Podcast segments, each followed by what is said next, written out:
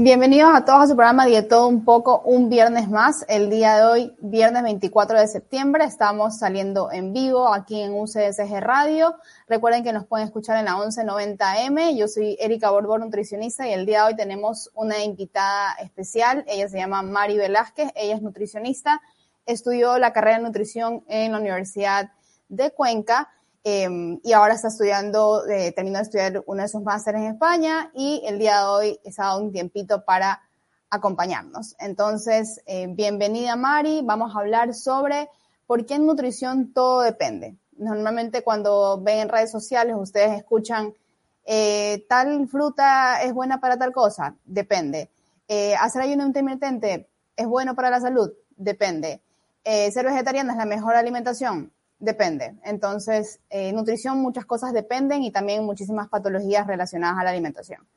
Eh, bueno, bienvenida Mari el día de hoy y estamos aquí conectados ya con Justin. Hola, hola, ¿qué tal? Buenos días a todos y a todas que nos están escuchando en este momento en el programa y de todo un poco.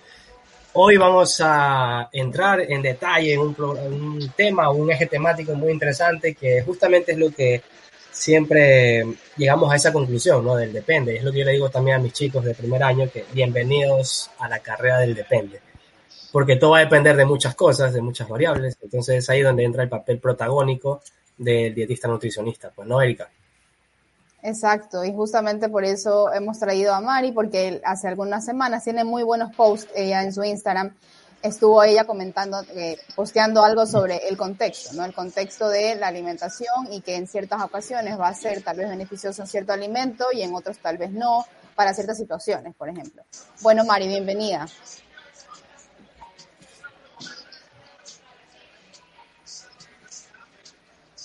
¿Qué tal, Mari? ¿Cómo te va? Bueno, creo que justamente tuvo problemas, creo que en la conexión, pero podemos ir interactuando debidamente a este, a este tema, que básicamente el contexto de una persona es lo que nos va a dar el punto de partida para poder realizar un tipo de abordaje dietético nutricional, pues no, Erika. Exacto, y justamente eh, este tema de por qué dependen ciertas cosas y, y por qué tú le dices a tus alumnos que Depende, depende de cómo inicias esa primera, primera acercamiento con esa palabra con ellos, ya que están en primer ciclo, pues, ¿no? Es la primera, las primeras materias que ven. Claro, definitivamente. Lo que sucede aquí es que hay un amplio espectro al momento de que se intenta hablar sobre nutrición y alimentación, por lo cual al momento que queremos aterrizar eso en un contexto, hay que identificar precisamente eso, cuál es el contexto en el cual nosotros nos estamos enfrentando, cuál es el terreno en el que estamos pisando para poder de esa forma abordar y realizar la mejor, el mejor tratamiento posible para el paciente. Entonces, hay muchos planteamientos dietéticos en la cual sí que se ha visto eficacia, ¿verdad? Pero va a depender mucho de la persona, va a depender mucho de lo que haga esa persona. Y no solamente a nivel pragmático, sino también a nivel científico, cada vez que, cuando agarramos un estudio, cuando agarramos alguna revisión sistemática o algo, tenemos que ir observando algunas cosas, algunas variables, de lo cual eso nos puede eh, dar luces a lo que nos estamos enfrentando en ese momento. Entonces hay planteamientos dietéticos que eh, es el común denominador, pero no a todos les sirve, como por ejemplo el tema eh, que está a día de hoy en boga, el fasting, la dieta cetogénica, que se está ganando una cancha amplia el, abordaje de los, del FODMAPs, eh, justamente relacionado para el tratamiento de síndrome intestino irritable, que no me sorprendería que de aquí a mañana saquen algún abordaje con FODMAPs para poder bajar de peso. No me sorprendería eso. Eh, sin embargo, va a depender de muchas situaciones, de muchos aspectos del paciente para poder instaurar esa dieta. No sé si en pacientes eh, con características vegetarianas o veganas también ocurre lo mismo, Claro, siempre va a depender, sobre todo eh, porque hay ciertos alimentos que a ciertos pacientes les van a caer un poco mejor que otros. Por ejemplo, seguramente ustedes los que nos están escuchando, cuando han intentado mejorar hábitos de alimentación, en ciertos momentos cuando empiezan a incluir tal vez más vegetales, más frutas, eh, más alimentos, más fibra como tal, que sería la base de la alimentación vegetariana, ahí va a depender mucho qué alimentos es más eh, recomendable incluir o no, por ejemplo. Entonces ahí, por ejemplo, te, te va a caer mejor tal vez que eh, comer frijoles es una, una buena opción, depende. ¿Por qué? Porque tal vez a través del frijol no vas a alcanzar la cantidad de proteína adecuada porque no estás acostumbrado a digerir tanta fibra, pero en cambio sí va a ser para ti el tofu pero para otro tal vez el tofu no le venga bien porque tal vez tiene síndrome de intestino irritable y si coges un tofu que es blando, no va a ser la mejor opción para esa persona, tal vez, por ejemplo. Entonces sí, todo va a depender de muchas cosas. Eh, ¿Tienes que desayunar fruta? Depende. O sea, el depende está en todo, en realidad, en muchas cosas. Creo que ya está Mari con nosotras. Ah, sí, sí, sí, estoy aquí. Bueno, eh, agradecerles por la invitación, Justin, Erika, qué gusto verles. Eh, pues siempre feliz de que existan estos espacios. Sí, te escuchamos claramente. ¿Se me escucha? Sí, sí, se te escucha. Va. ¿Sí se escucha bien? Sí, sí, te escucha.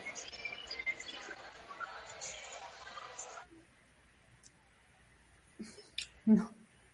El día de hoy, el día de hoy el internet no está con nosotros. Paul también ha tenido un poco de problemas con su internet y estamos por eso aquí, Jesten y, yo. Bueno, entonces más o menos, ¿cómo es eso que yo te he dicho, Jesten, ahora recientemente sobre lo de la dieta vegetariana, por ejemplo? ¿Qué pasa tal vez en deportivo, en el fútbol, que tú estuviste en ese campo involucrado con, con equipos de fútbol acá de Ecuador?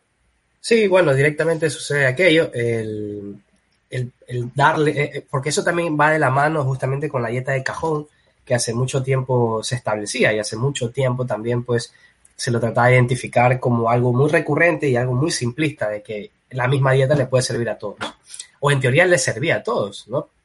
Y es por eso que se había minimizado también la figura del dietista nutricionista, porque era algo muy sencillo y muy banal de poder practicarlo. Entonces, justamente surge el tema del de, más que surge, sino que se empieza a plantear ya con un poco más de raciocinio, se empieza a hacerlo un poco más racional el tema, el aspecto y el abordaje en cuanto a nutrición y te empiezas a configurar otras cosas.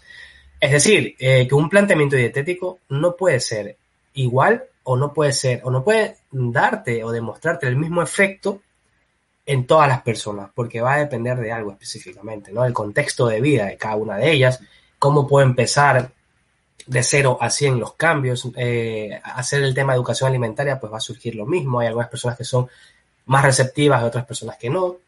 Entonces, específica en cuanto al tema del cambio de hábitos alimentarios. Y lo mismo va a suceder al momento de que tú intentas instaurar algún planteamiento dietético.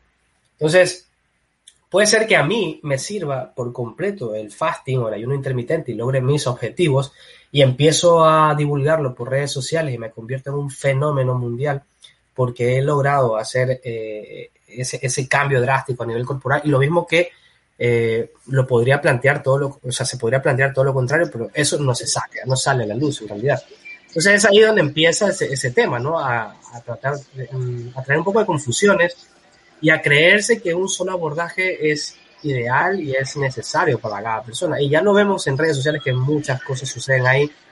Hay un, hay un influencer muy conocido a nivel de Instagram, que es Black, eh, Black Horton, que hace una comida al día. Hace solo una comida al día, pero come de una manera, de una forma bestial, enorme, ¿no?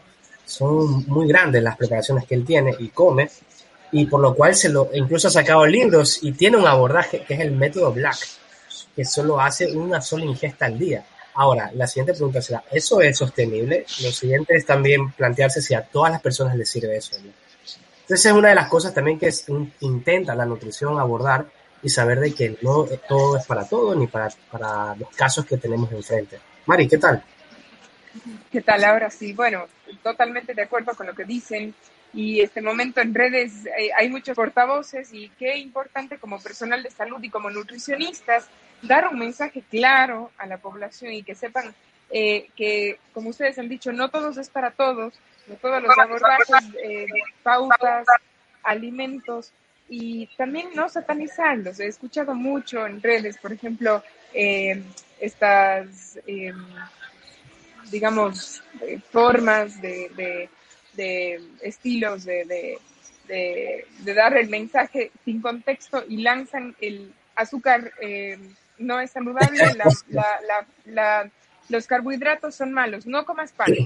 Eh, o no comas, eh, o la fruta, claro, eh, a, cierta hora o ciertos tipos de frutas son completamente altos en, en, azúcares que te van a subir la, glucosa. Entonces, he tenido muchas veces pacientes que llegan con, con, este, con esta idea pre visualizada de ciertos alimentos que que, que, piensan, porque claro, hay una persona de bata dando esta recomendación que puede ser con la mejor intención, pero son mensajes sueltos que se lanzan eh, sin contexto. Entonces, claro, eh, incluso deporte miedo al consumo de miel porque saben que no es saludable el azúcar, pero entonces para previo a una competencia va a ser necesario y es perfectamente saludable para esa persona ese consumo previo a una competencia. Entonces, eh, ¿hasta qué punto estamos haciendo daño con no contextualizar el mensaje que se da y especialmente eh, eh, al hablar de alimentos puntuales que han sido el ojo del huracán, especialmente carbohidratos, grasas, personas que tienen miedo literalmente al aguacate porque no sé si ya les ha pasado seguramente en consulta que claro, tiene muchas calorías o tiene mucha grasa y la grasa es perjudicial, pero no se contextualiza en qué momento, qué tipo, ni a quiénes está eh, un poco más eh, restringido en porción posiblemente, pero ni siquiera así.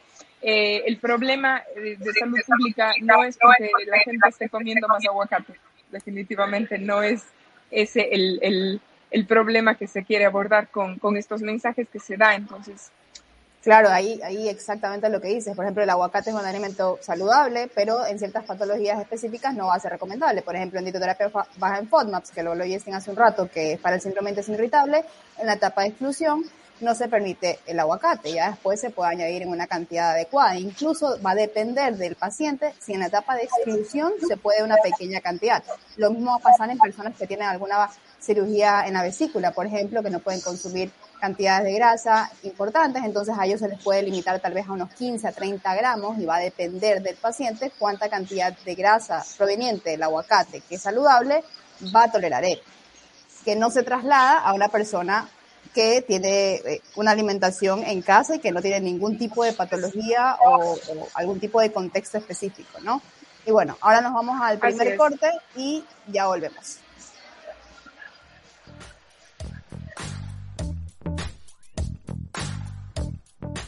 Bueno, estamos aquí de regreso en el programa y de todo un poco, conversando y tratando el tema sobre alimentación y nutrición como siempre, pero justamente el día de hoy vamos a hablar sobre el depende. Estamos hablando básicamente de eso, del contexto, de lo que nosotros nos manejamos en torno a un paciente. Entonces, eh, Mari estaba explicando algunas de las cosas en torno a esto y la seguimos entonces, Erika.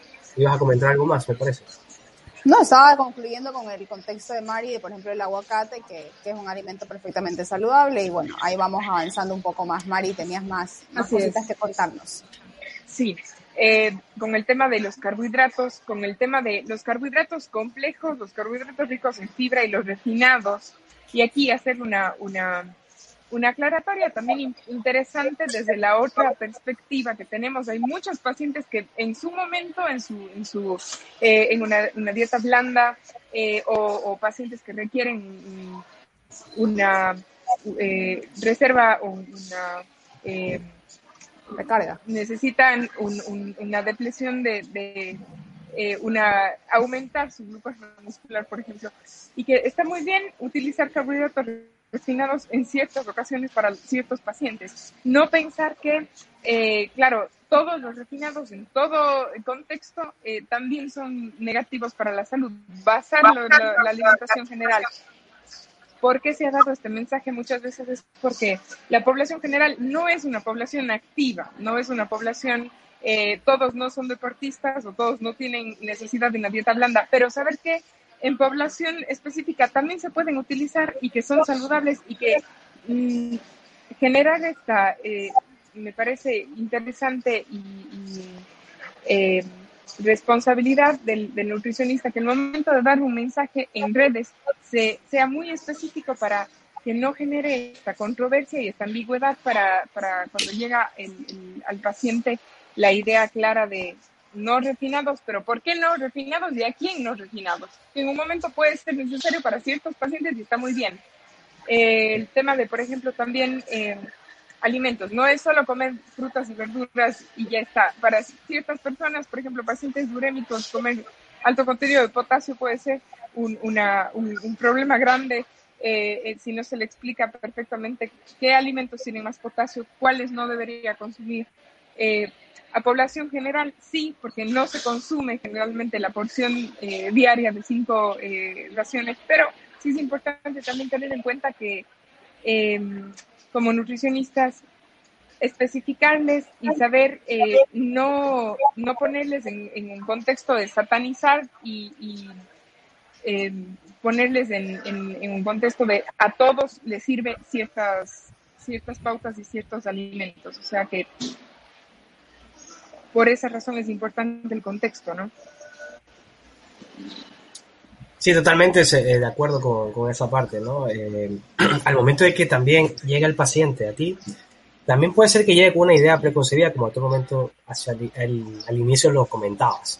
Pero no sé si te habrá pasado también de que te llegan pacientes y dicen, yo quiero probar este tipo de planteamiento. Por ejemplo, el más común y siempre son direccionados hacia el peso, como lo hablábamos ya hace algún tiempo con Erika todo está orientado hacia el peso, lamentablemente es así. Y siempre llegan con una idea y dicen, ok, yo quiero probar este tipo de dietas. ¿Y cómo se empieza a hacer el abordaje ahí con esos pacientes que ya vienen con algo predefinido?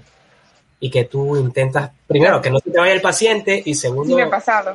crear una empatía con él, ¿no? Sí, totalmente. Bueno, aquí eh, me parece responsable y ético explicarles por qué sí o por qué eh, podría ser insostenible ese patrón. Por ejemplo, hay muchos que llegan con eh, la idea del ayuno intermitente. El ayuno intermitente, bueno o malo, pues una vez más depende. Hay personas que me dicen, eh, yo realizo una hora de actividad física al día, el resto del día estoy teletrabajando y no tengo hambre eh, como para comer cinco comidas al día, que también es una idea preconcebida de que tiene que ser así una alimentación saludable.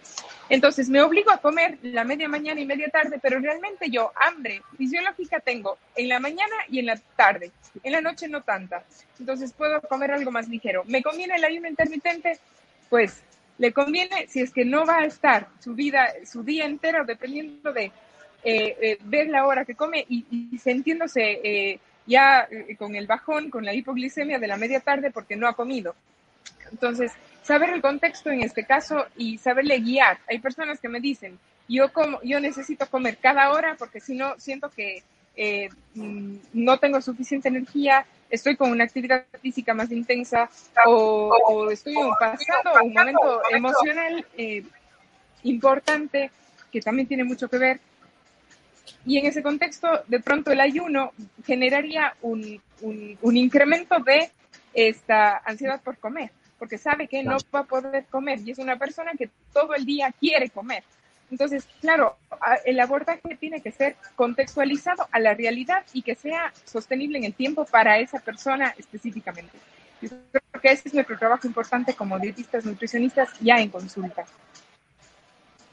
Claro, exacto. Saberle guiar, es decir, de pronto no es el ayuno lo que tú necesitas. Empecemos por no etiquetar el patrón, sino e, empecemos por eh, qué es lo que estás comiendo durante el día y mejorar primero ya lo que es el hábito que ya tiene la persona.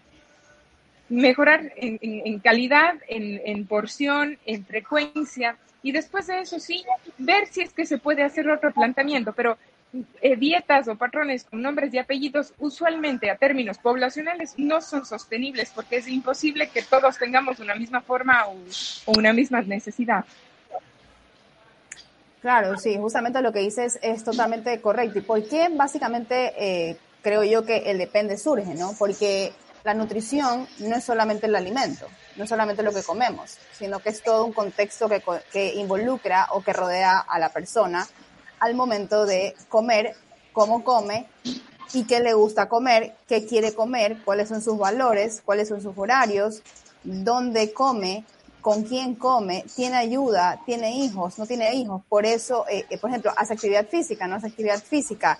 Eh, come vegetales ya desde un inicio, no consume vegetales desde un inicio, le gusta tal fruta, no le... entonces por eso en nutrición nada es como que blanco o negro, sino que tiene un matiz gris, porque todo depende, porque cada persona es diferente. Entonces, depende, depende de todo, depende hasta los tipos de, de terapias específicas para patologías. Eh, hospitalización seguramente también, porque Mario, tú también manejas eh, hospitalización, ¿verdad? Claro, total. Y incluso en hospitalización será necesario eh, en su momento, como decíamos, carbohidratos refinados. Bueno, pero esto aquí justamente entra en juego, ¿verdad? Entra a la mesa de diálogo, de análisis, mm, no hace unos 5 o 6 años atrás, porque antes de eso, pues, todo se hablaba igual, todo era lo mismo. Eh, yo creo que cuando tú te graduaste, Erika, al igual cuando yo me gradué, de pronto, era exactamente igual para todos, ¿no? Hacer el mismo planteamiento de pronto. Sí, era como la regla, la norma. No, esto era una norma, básicamente. Una plantilla, sí. Esto de aquí es, esta es la cantidad, esto es la, la cantidad de comida. Incluso el plato de Harvard, que es una guía, es una guía. No es algo estándar. Eso es totalmente modificable dependiendo de la, de la persona. Pero claro, pasa ahí, eh, no es que es un problema, sino como que no le prestamos atención y creemos que eso se tiene que hacer al final del día. Entonces, ¿cómo tú llegas a que eso de ahí empiece a cambiar? ¿Cómo hacer ese ejercicio de cambio? Desde tu punto de vista. ¿Cómo hacer yo como nutricionista, por ejemplo? Claro, claro. De que, de que, claro, de que la población deje de tomar esto hacia los extremos, no siempre lo polarizan todo. Esto es una guía, más no algo que se tiene que hacer sí o sí. Claro, incluso, o sea, nosotros como Justin, yo y aquí Mari, Paul, somos, somos humanos como todos ustedes y leemos cosas nuevas sobre nutrición todo el tiempo y pensamos todo el tiempo en nutrición hasta el momento de comer. O sea, para nosotros despegarnos de la nutrición es súper complicado porque es nuestra carrera, nuestra profesión. Entonces, cuando nosotros descubrimos o estudiamos algo nuevo, es como que todo lo llevamos para allá e incluso nosotros podemos caer en ese en esa cosa del todo o nada. Por ejemplo, aprender que eh, la pasta la puedes hacer almidón resistente y que te va a mejorar la microbiota, es como que siempre quieres hacer eso y lo llevas al todo. Al que si no está enfriado el arroz, no te lo comes porque no está hecho almidón resistente. Para los que no saben qué es almidón resistente, Jessy, ¿les puedes explicar? Un AR, un almidón resistente, es justamente cuando se modifica su estructura. Eh, pasa generalmente con los almidones, básicamente, ¿no? Por la milopeptina y, la milasa que poseemos, Hay un cambio de estructura ahí por presencia de calor. Entonces, justamente cuando se cambia, pues lo que sugiere o lo que se sugiere es que justamente hay un cambio en cuanto al impacto, ya no solo a la microbiota, sino también el impacto a nivel de glucosa dentro del cuerpo, Entonces, el impacto ya es mínimo también es lo que se ha llegado a detectar. Y así hay almidones de resistentes tipo 1, 2, 3. El más eficaz es el 2, entonces bueno. Pero eh, uno como que quiere hacer almidón resistente todo. Cuando se entera de eso, como que uno empieza almidón resistente todo. Sí. ¿Sabes qué pasa, Erika y Jessie? Exactamente, es como, claro, el, el arroz se hace almidón resistente, entonces toda la semana más porción, cuando apenas pensamos que el mensaje puede ser un poco más saludable, una galleta sin azúcar es más saludable, entonces no me como un paquete, me como dos, porque psicológicamente también afecta eh, este tema del consumo, de, esa, esa, idea eh, de de más saludable. ¿Qué es realmente más saludable? Y yo realmente necesito más cantidad de arroz enfriado, hecho arroz, eh, almidón resistente, o realmente eh, puedo prescindir de carbohidratos almidonados si mi actividad no está eh, con ese requerimiento diario de, de, ese tipo de hidratos de carbono, puede ser que otro me viene mejor. Entonces, ya, también siento que es parte de, estas ideas totalitarias de nutrición en la influencia de las redes y del medio y del marketing, en la depositamos toda la esperanza y toda nuestra fe en un solo patrón dietético o en un solo alimento prohibido o permitido que está en mi contexto y que eso va a hacer que yo llegue a bajar de peso o llegue a tener salud, cuando no es así. El almidón resistente no es la panacea, ni la chía, ni los productos keto, ni los ni el ayuno intermitente. Si usted tiene una alimentación que no está cubriendo en calidad, en cantidad en, en, en, el, en, su contexto incluso cultural. Si usted está comiendo todo, eh, aparentemente, según la literatura, lo que en kilocalorías y en macronutrientes necesita, pero usted también no tampoco tiene una relación sana con la comida, puede ser que dentro de ese contexto no sea saludable para usted. Claro, sí, totalmente. Lo vamos a dejar ahí y lo vamos a seguir matizando después del corte.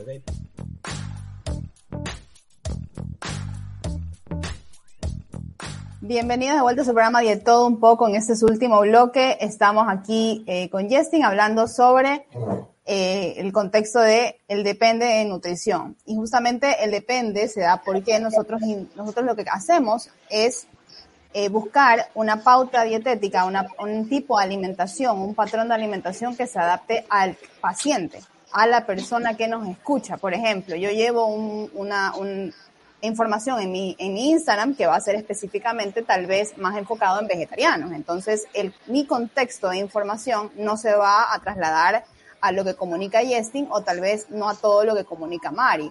Por ejemplo, hay momentos en el que Yestin ha publicado cosas que para mis pacientes sí les van a servir, pero para sus para los seguidores de él no es muy útil, por ejemplo, como por ejemplo el aceite, ¿cuál era? El aceite de, de, linaza.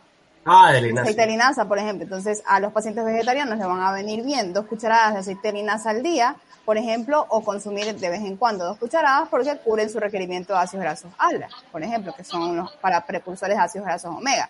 Entonces, en los pacientes vegetarianos sí va a venir bien, pero para población en general no es necesario, por ejemplo. No sé qué otro alimento podrían ustedes tal vez buscar por ahí que les sirva a alguien, pero tal vez a otro no.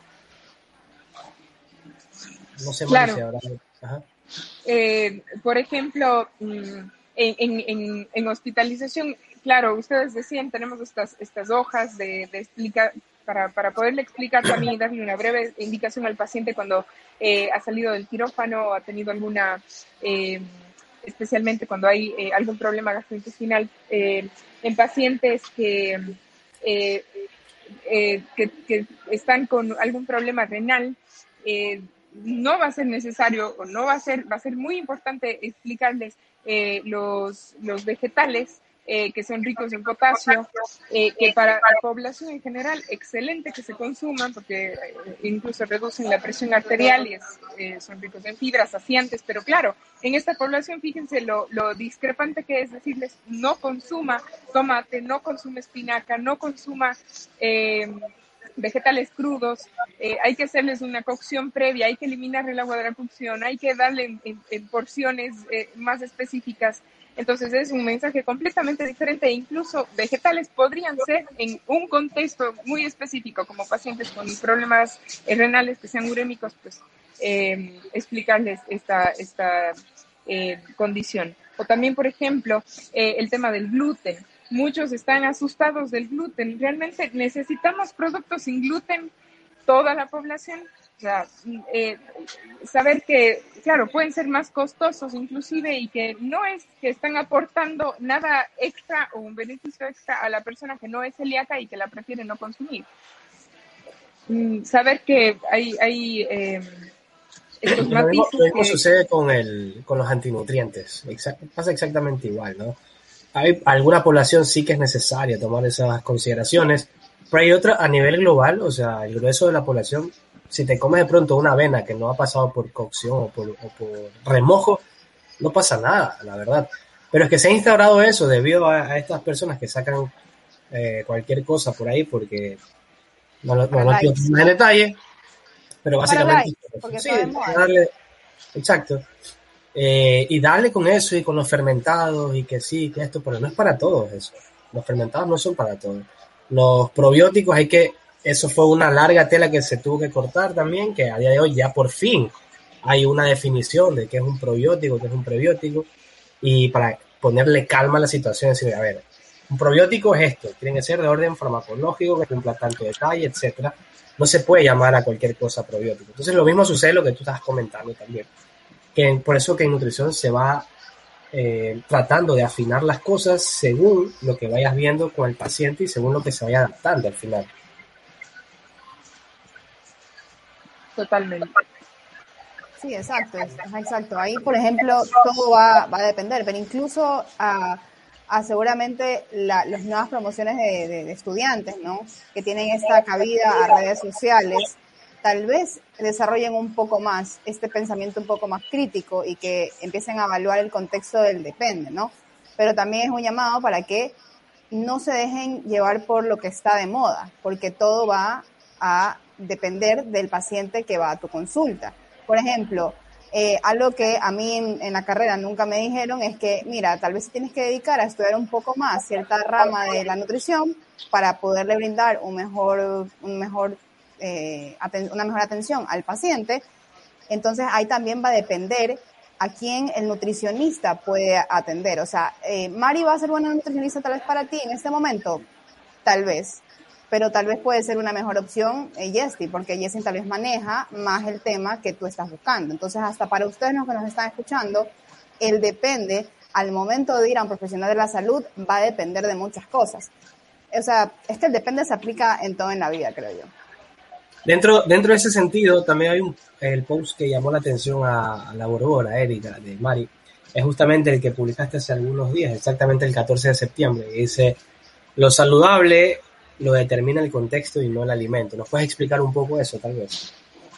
Sí, porque esto también es un, un, llamado de atención al personal de salud para eh, tener en cuenta que el mensaje que llegamos, con el que llegamos puede ser ambiguo cuando decimos la miel es mala y la manzana, roja, eh, tiene más azúcar o, o no sé, o, la verde sí, la roja no. Eh, o una manzana, cuando no puede ser saludable, cuando no es saludable una manzana. Eh, muchos dirán, siempre es saludable una manzana, pero para una persona que llega a consulta y me dice, no me pongas nunca manzanas porque odio la manzana, porque viví tres meses comiendo manzana eh, como única comida del día, efectivamente tiene una pésima relación con la comida, número uno. Dos, se vuelve una, un, un factor eh, restrictivo, no es saludable dentro de un contexto equilibrado de, alimentación y la manzana para esa persona significa una cosa completamente diferente a lo que significa eh, de pronto para Erika una manzana, una porción de fruta dentro de las otras opciones y variedades y, macros que tendrá en su, en su, en su día a día. Entonces, eh, y la miel, el tema de la miel, miel de abeja, azúcar de caña, azúcar de panela, azúcar de coco, miel de ágave, todos son azúcar. Al final, todos se metabolizan eh, y, lo que van a, subir es esa glicemia en sangre. Eso no dejarnos llevar de que este azúcar es más saludable que otra, pero el azúcar puede ser necesaria para ciertos contextos y puede ser, obviamente, y lamentablemente en nuestro contexto eh, a nivel poblacional, si tenemos una un mayor consumo de productos azucarados que no necesitamos ese superávit calórico, pero hay personas que sí. Entonces, eh, me refería también a, llamar la atención a que no les satanicemos, clasifiquemos estos hay productos buenos y malos, porque hay productos muy necesarios que gracias a ellos esta persona va, va a, llegar a estar en su, adecuado equilibrio, ¿no? Claro, exactamente. Justamente esto aquí es el mensaje que queremos darle, ¿no? Eh, no hay alimentos buenos y malos, a pesar de que muchos sigamos hablando con estos términos. No existen alimentos que te vayan a enfermar o te vayan a sanar. Todo va a depender del paciente, del contexto, del patrón de consumo, de tus gustos eh, y, todo va a depender en nutrición, básicamente. Justin, ¿algunos últimos, últimos mensajes que quieras dar hoy día de hoy para ir concluyendo nuestro programa? Sí, ya para irlo cerrando un poco, lo que se está comentando es justamente que no todo lo que veamos y lo que hemos planteado al final del día te puede servir. Va a depender, insista, insisto, perdón, de muchos aspectos, de muchas variables que hay que considerar y para eso quien lo tiene que evaluar es justamente un nutricionista, un nutricionista capacitado para ello. Todo como lo es eh, Mari, como lo es Erika, pues básicamente es la forma en cómo se tiene que abordar, pues ellos o nosotras somos las encargadas específicamente de saber qué tipo de planteamiento dietético te sirve o no, basándonos básicamente en el contexto, en la, calidad de vida, en esas variables que a veces están escondidas y que antes no se las tomaba en cuenta, ¿verdad? Como el estilo de vida, eh, si bebe, si fuma, si entrena, si no entrena, eh, qué hacen su trabajo, ¿verdad? Si tiene una patología de fondo, la salud mental, emocional, si descansa, si descansa. Definitivamente, sí. Eh, eh, tiene estreñimiento o no. Hay muchísimas cosas que, que al momento de, que tú vas a evaluar a un paciente, llega a un bucle y tú empiezas a discernir todo eso que está ahí.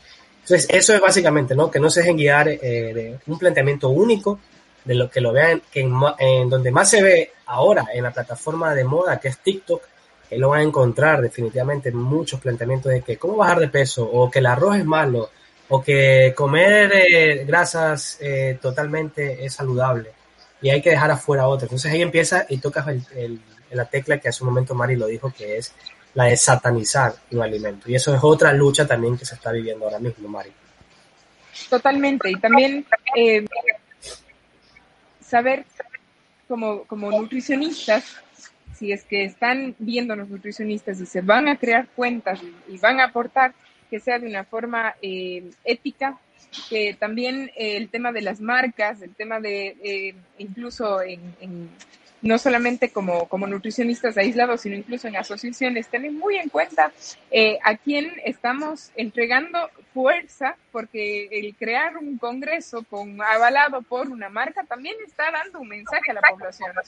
Como nutricionistas no podemos eh, decirle que no consuma si es que es la, la persona, el, el, mismo congreso quien está eh, auspiciado por empresas que, que pues, de pronto éticamente eh, no tienen productos que, sabemos que van a ser eh, lo mejor para la población. Entonces, yo sí creo que el mundo necesita en este momento hacer este punto de inflexión y que demos un mensaje claro, eh, especificando a quién va dirigido y por qué es, saludable o no en el contexto de lo que se esté hablando.